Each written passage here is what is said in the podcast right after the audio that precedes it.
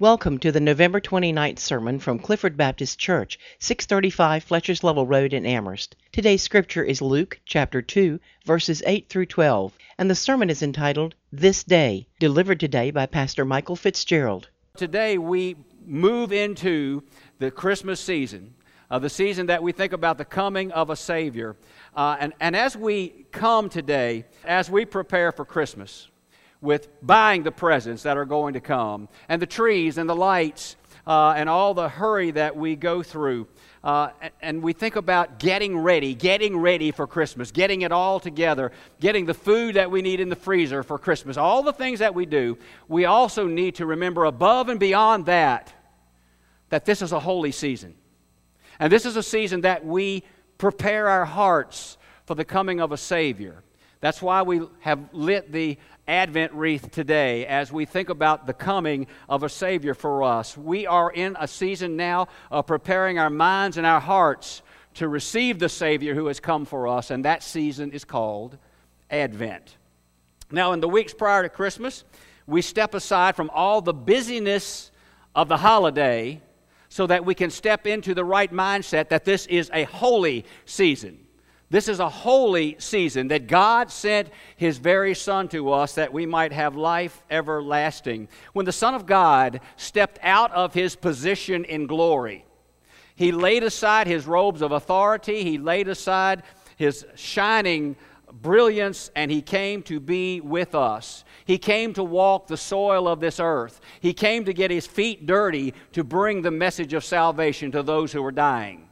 He came to get his hands dirty, to reach out to those who were suffering and dying, and those who had so many needs. He reached to them, he touched them, he took care of them. He does the same today, even though we know he's not physically with us. His hands still reach to us in healing and in blessing and in giving us eternal life. But Jesus laid down his comforts to preach to the multitudes, and he preached until he was exhausted.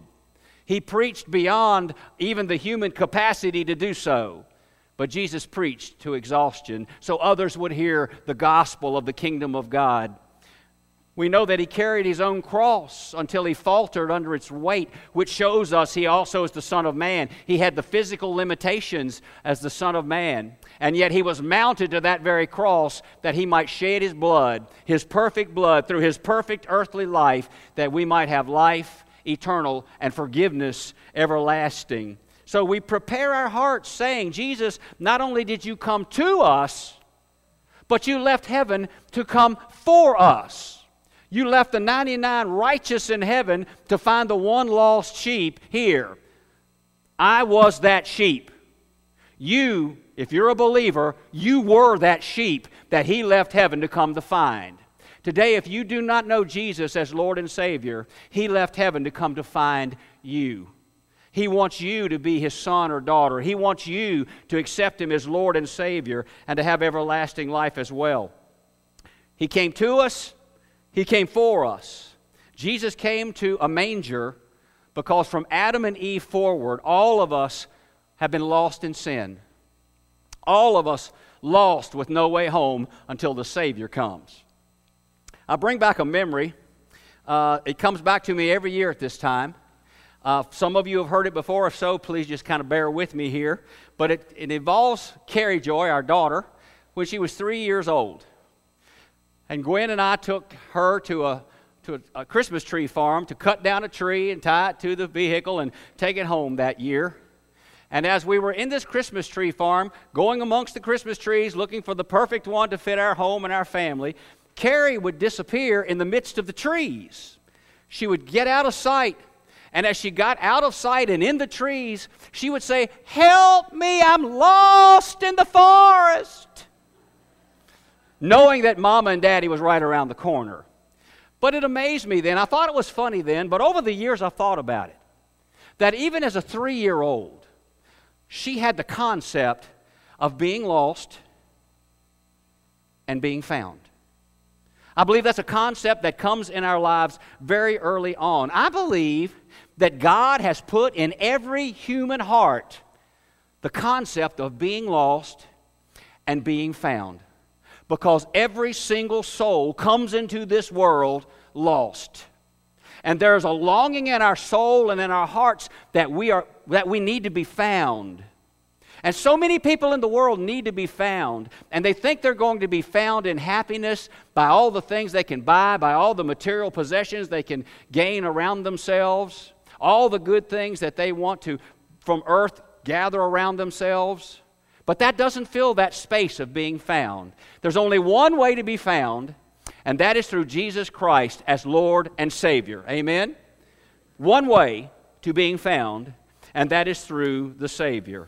But I believe that every human being has that concept of being lost, needing to be found because there's something just missing in life. There's a hollow spot, there's a hole in the heart that needs to be filled. Every person has that need. Well, as you read the Old Testament, and as we think about the coming of the Messiah, the coming of Jesus Christ, we see Jesus' appearance uh, as a prophecy throughout the Old Testament. We'll read a few of them today. But as you read the Old Testament, you can really summarize this section of your Bible, the Old Testament books, by one question. And the question is not, will there be a Savior? Throughout the Old Testament, there is the prophecy there will be a Messiah, there will be a Savior coming to us. But here's the question that is not answered When will He come? When will the Messiah arrive to save us? And that question is never answered in your Old Testament. The fact that a Messiah is coming is indisputable in the Old Testament. In fact, if you want to turn with me to some of these passages today, go with me to the beginning of your Bible, to Genesis chapter 3, verse 15. This is the first prophecy of a Savior in your Bible. It comes right after the fall into sin from Adam and Eve. And of course, you know that as Adam and Eve fall into sin, that God Almighty metes out a punishment upon them because of their fall, because of their disobedience, their wickedness, their rebellion against him. For the man, he tells Adam, You're going to now produce from the ground by the sweat of your brow. Not everything is going to be given to you freely. You're going to have to work to produce for your family. To the woman, he says, Part of your punishment is there will be pain in childbirth now. You will bring children into the world, but it will be through pain. But then also remember that he gives punishment to the serpent, to old Satan himself, who led Adam and Eve into sin through temptation. I want you to notice what these words say in Genesis chapter 3, verse 15. This is God's punishment upon the serpent, upon Satan himself. And here's what God says He curses the serpent, and he says, I will put enmity between thee and the woman, between thy seed and her seed. It shall bruise thy head, and thou shalt bruise his heel. I want you to notice that God says there will be constant conflict between you and the son I am going to send. You will notice that he says, God says, this is the woman's seed. Well, of course, all of us know by biology that the seed is associated with the male in conception. And yet, the, the woman's seed, referenced here, tells us of a virgin birth. A birth that comes through the woman. The Holy Spirit will overshadow her, but a human male will not be involved in this birth. So it's called the woman's seed, virgin birth. But also notice that the Lord says to Satan, You will bruise this son's heel, pointing forward to the cross, but he is going to turn and bruise your head. He's going to crush your head, Satan, referring to the resurrection of Jesus Christ, the Lord and the Savior. So, in the third chapter of Genesis, we see the coming of a Messiah and we see what happens to Satan himself. He will be uh, undertaken by the Savior, and the Savior, Jesus, will be the victor, crushing his head. So, in the third chapter of Genesis, we see the Old Testament promise of a coming Savior. He will come. That is already assured as we read the Bible. But here's the question that the Bible in the Old Testament doesn't answer When will He come? Well, I'm sure you're uh, very familiar with the prophet Isaiah. He's the one who gave us God's inspired word. We love this word. If you want to turn with me or write it down, Isaiah chapter 9, verse 6.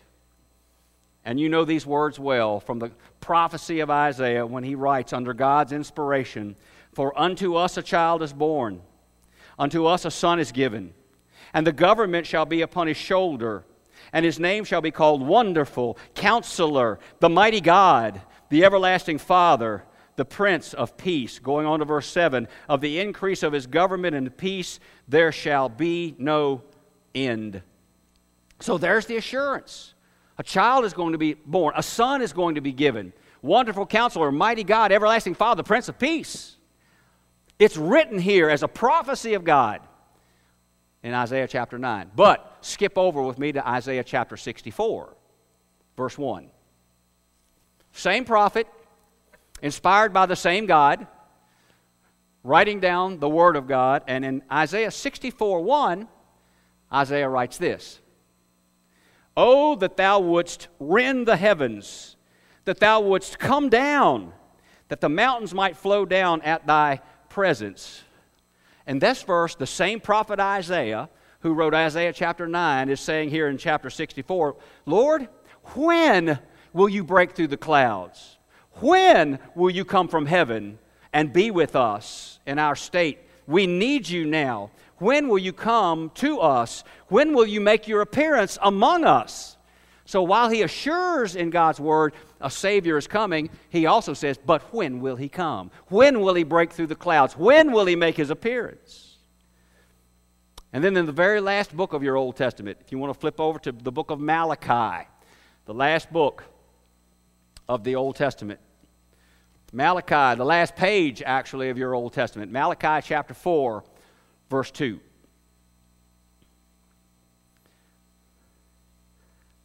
The last book of the Old Testament, the last prophet of the Old Testament, gives us these words as the Old Testament closes. Malachi 4 2. but unto you that fear my name shall the Sun of Righteousness arise with healing in his wings, and ye shall go forth and grow up as calves of the stall. But I want you to notice that Malachi says, He shall come. He will come. The Son of Righteousness will come with healing in His wings. He wants to minister to the world. He is coming. But that's on the last page of the Old Testament. It doesn't say when He's coming, it simply says, Yes, He shall come. But there's where the curtain falls on the Old Testament. The when of Jesus coming is never answered.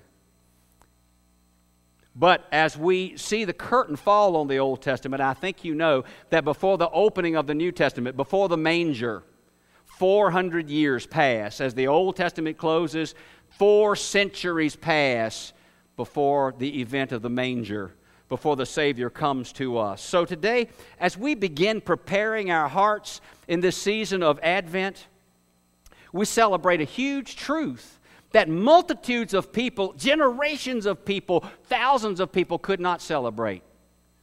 Those who lived in the Old Testament age can't celebrate what we celebrate today because they lived before the manger and before the cross and before the empty tomb. Praise God, we're on the other side. We know He came. We know He died on the cross to forgive our sins. We know that He rose from the grave, that you and I, as believers, might have eternal life. So today, as we think about the Bible and the story of the Bible as it's laid out before us, we live beyond the era of the Old Testament. And not only do we know that God came to us, but personally, I know He came for me. He came for you. If you don't know Him as Savior today, He has come for you that you might know Him as son or daughter. And it all began with a baby in a barn. God answered the when question when an angel spoke to a pack of shepherds out in the field. They were out keeping their flocks by night.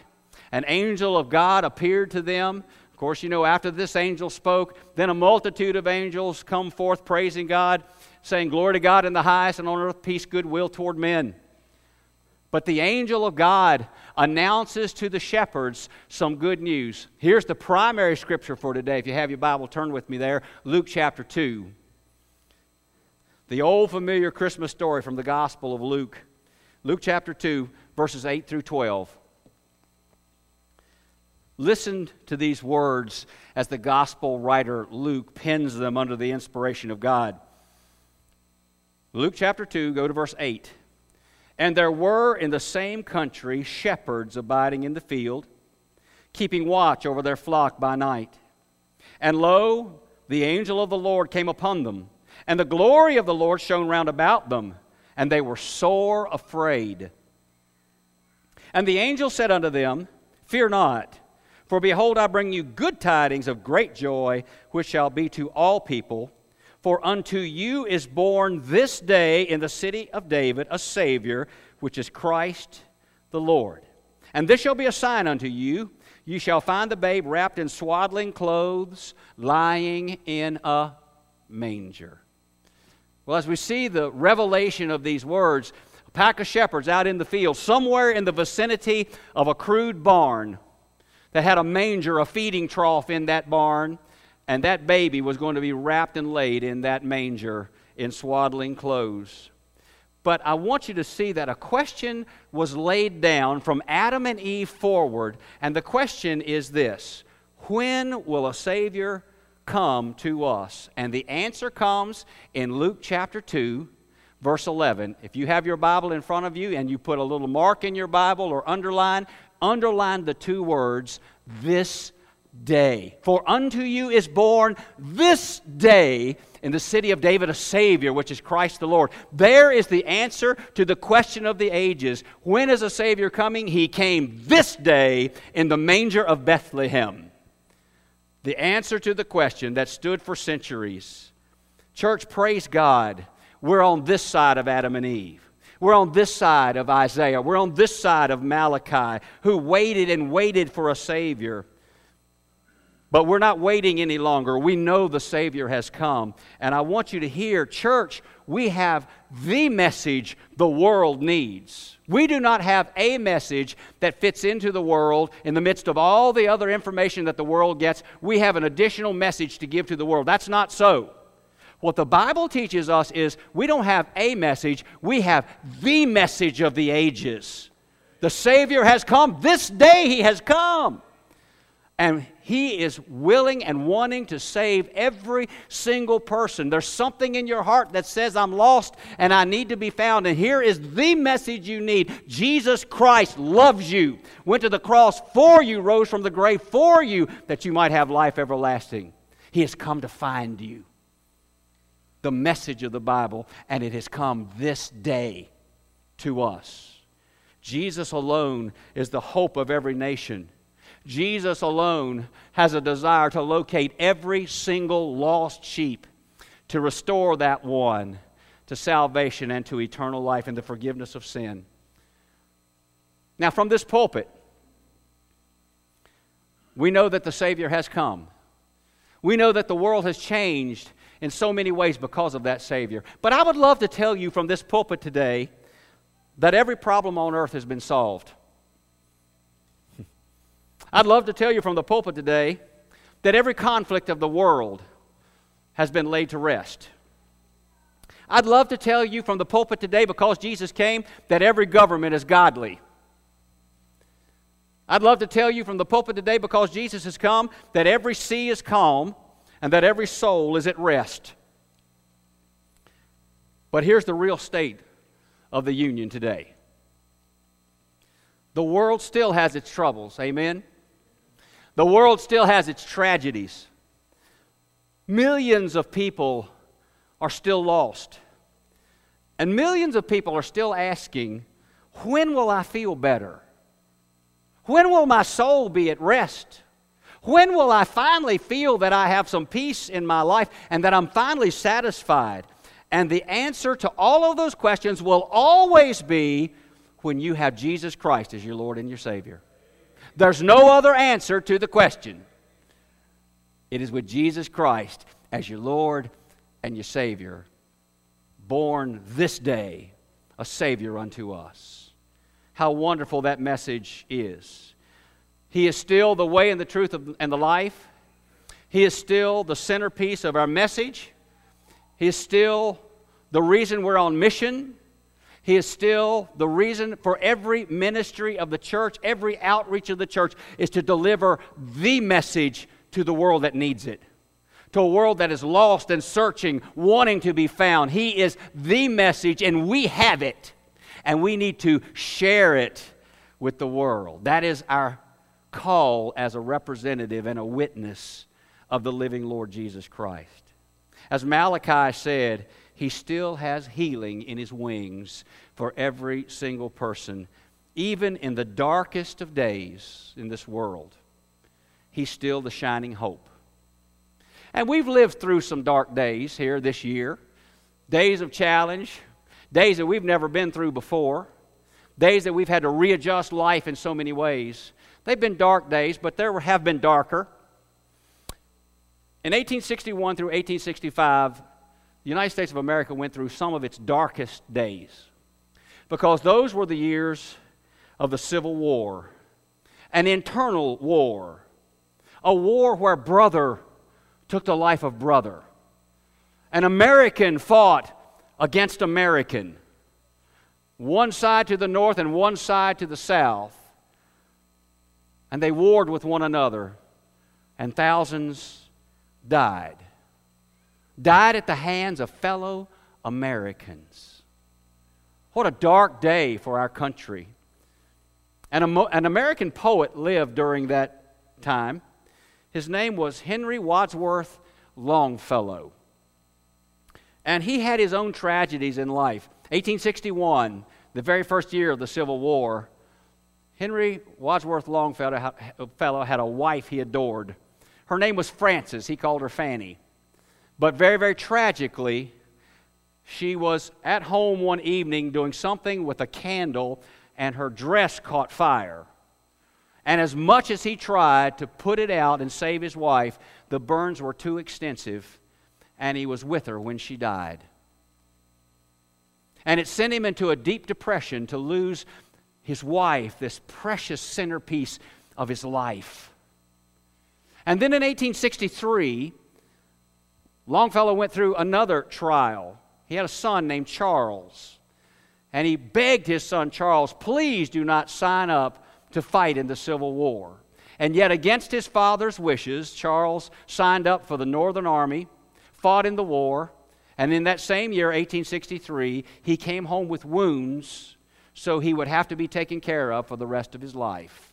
And his father largely took care of him and ministered to him. So Longfellow had challenges the loss of his wife, the, the, the son that was wounded so deeply in the war, coming home to be taken care of. So a lot of weight was on his shoulders, and depression weighed him down. And in 1863, the year his son came home, he was out walking on Christmas Day, and he wrote a poem. And the first verse of the poem was this I heard the bells on Christmas Day. Their old familiar carols play, and wild and sweet the words repeat a peace on earth, goodwill to men. And yet, there are more than three verses to the hymn, by the way. One refers directly to the Civil War in which he was living in those days, along with the loss of his wife and his son being home. But his depression and reflecting over his losses and his challenges of life brought him to another verse. Here's the next verse that he wrote And in despair I bowed my head.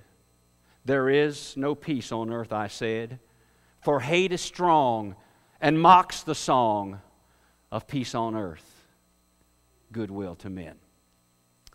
But despite his losses and his depressions, Longfellow's faith shines forth, and he writes a third verse.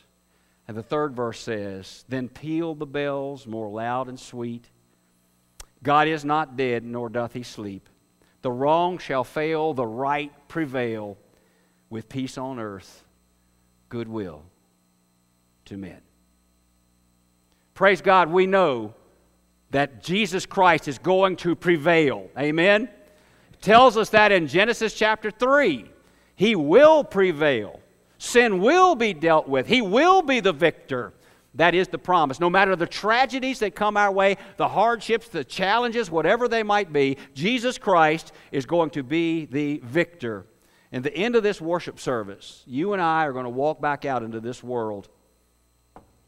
We're going to walk back into our workplaces and our school classes and to our regular days and ways of life. And we're going to cross paths with many people beginning this week ahead of us. We walk back into a world that has so many lost and hurting and despairing people in the world. A world that's really caught on verse 2 of Longfellow's poem. By the way, that poem was set to music nine years later in 1872. We sing it every now and then in church. But the world is caught on verse 2. And in despair I bowed my head. There is no peace on earth, I said. Hate is strong and mocks the song of peace on earth, goodwill toward men. So many people get up in the morning and go to bed at night with that kind of despair resting on their shoulders. And you know what they need? The message of the Savior, because He will be the victor over all things. This year alone has brought us so many challenges of sickness and shutdowns and job losses and changes, all of those things. All of them have taken place in this congregation. But Jesus Christ came as our Savior, and He is still our hope.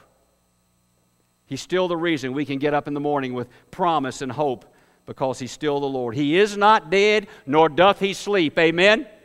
He is not dead. He is a living Savior and He is with us. He's with you this very moment. He is still the healer. He is still the comforter. He is still the, the solid rock of life. He is still the, the island in a sea of tumult. He's still there. He's still with us. And we as a church have that message that we need to give to the world that a Savior came to find the lost and to give us hope and to be the ray of light even when the days get challenging. As Luke chapter 2, verse 11 says, This day he is our Savior. Today, if you do not know him as Lord, if you don't know him as Savior, if you're streaming with us today, no matter where you are, if you don't know him as your Savior, this day you can be saved. This day you can be the son or the daughter of God simply by an act of faith, saying, Lord Jesus, I believe that you came for me. I believe that you left the glory of heaven and you got your feet and your hands dirty because you were searching for me. And Lord, I believe that you're the Savior. I believe that you're the Son of God. And I believe you want to take up residence in my heart. Yes, I receive you. Yes, in an act of faith, I give you my life and I ask you to be my Savior. This day, your eternity will change. This day, Jesus will be your Lord and you can follow him Matthew chapter 4, verse 16. You don't have to turn there, but it's a quote of good old Isaiah chapter 9. The people which sat in darkness saw great light, and to them which sat in the region and shadow of death, light is sprung up. That light can shine on you today if you need Him as your Lord, your Savior. Church, we know that He is the light. We know that He is the Lord. And we know that we're called as witnesses to go into the world with not a message, but the message that the world needs to hear the message of Jesus Christ. Church home, whatever you need, the Lord meets us in this place. I pray that He moves on our hearts, believers, that we will take that message not just at Christmas, but throughout the year. And if you need Him, that you'll come to Him today. Let's pray. Our Father, our God, thank you for these precious moments, Lord. Thank you for this day of celebration when we have seen these young men baptized into the faith, Lord. Thank you for the celebration of, of seeing that and being reminded of our own commitment to you and before you, Lord. I pray that you will bless us to be reminded once again that we don't have a message to share with the world. We don't have a message to mix in with all the other information of the world. We have the message the world needs to hear. We have the message that the lost might be found. We have the message that the sinner might be saved that that one bound for hell can be bound for heaven. And it's the message of Jesus Christ, the Lord who laid down his robes of glory and came to us, and went to a cross, walked from a grave, that we might have life. It is the message that every person on earth needs to hear. Help us, Lord, be those witnesses. Bless that one who needs you, church, home, whatever, Father. Bless us now in this moment of decision. In Jesus' name, amen. Clifford Baptist Church invites you to join us for worship every Sunday morning at 11 a.m. For more information about our church, please call our church office at 434 946 0555.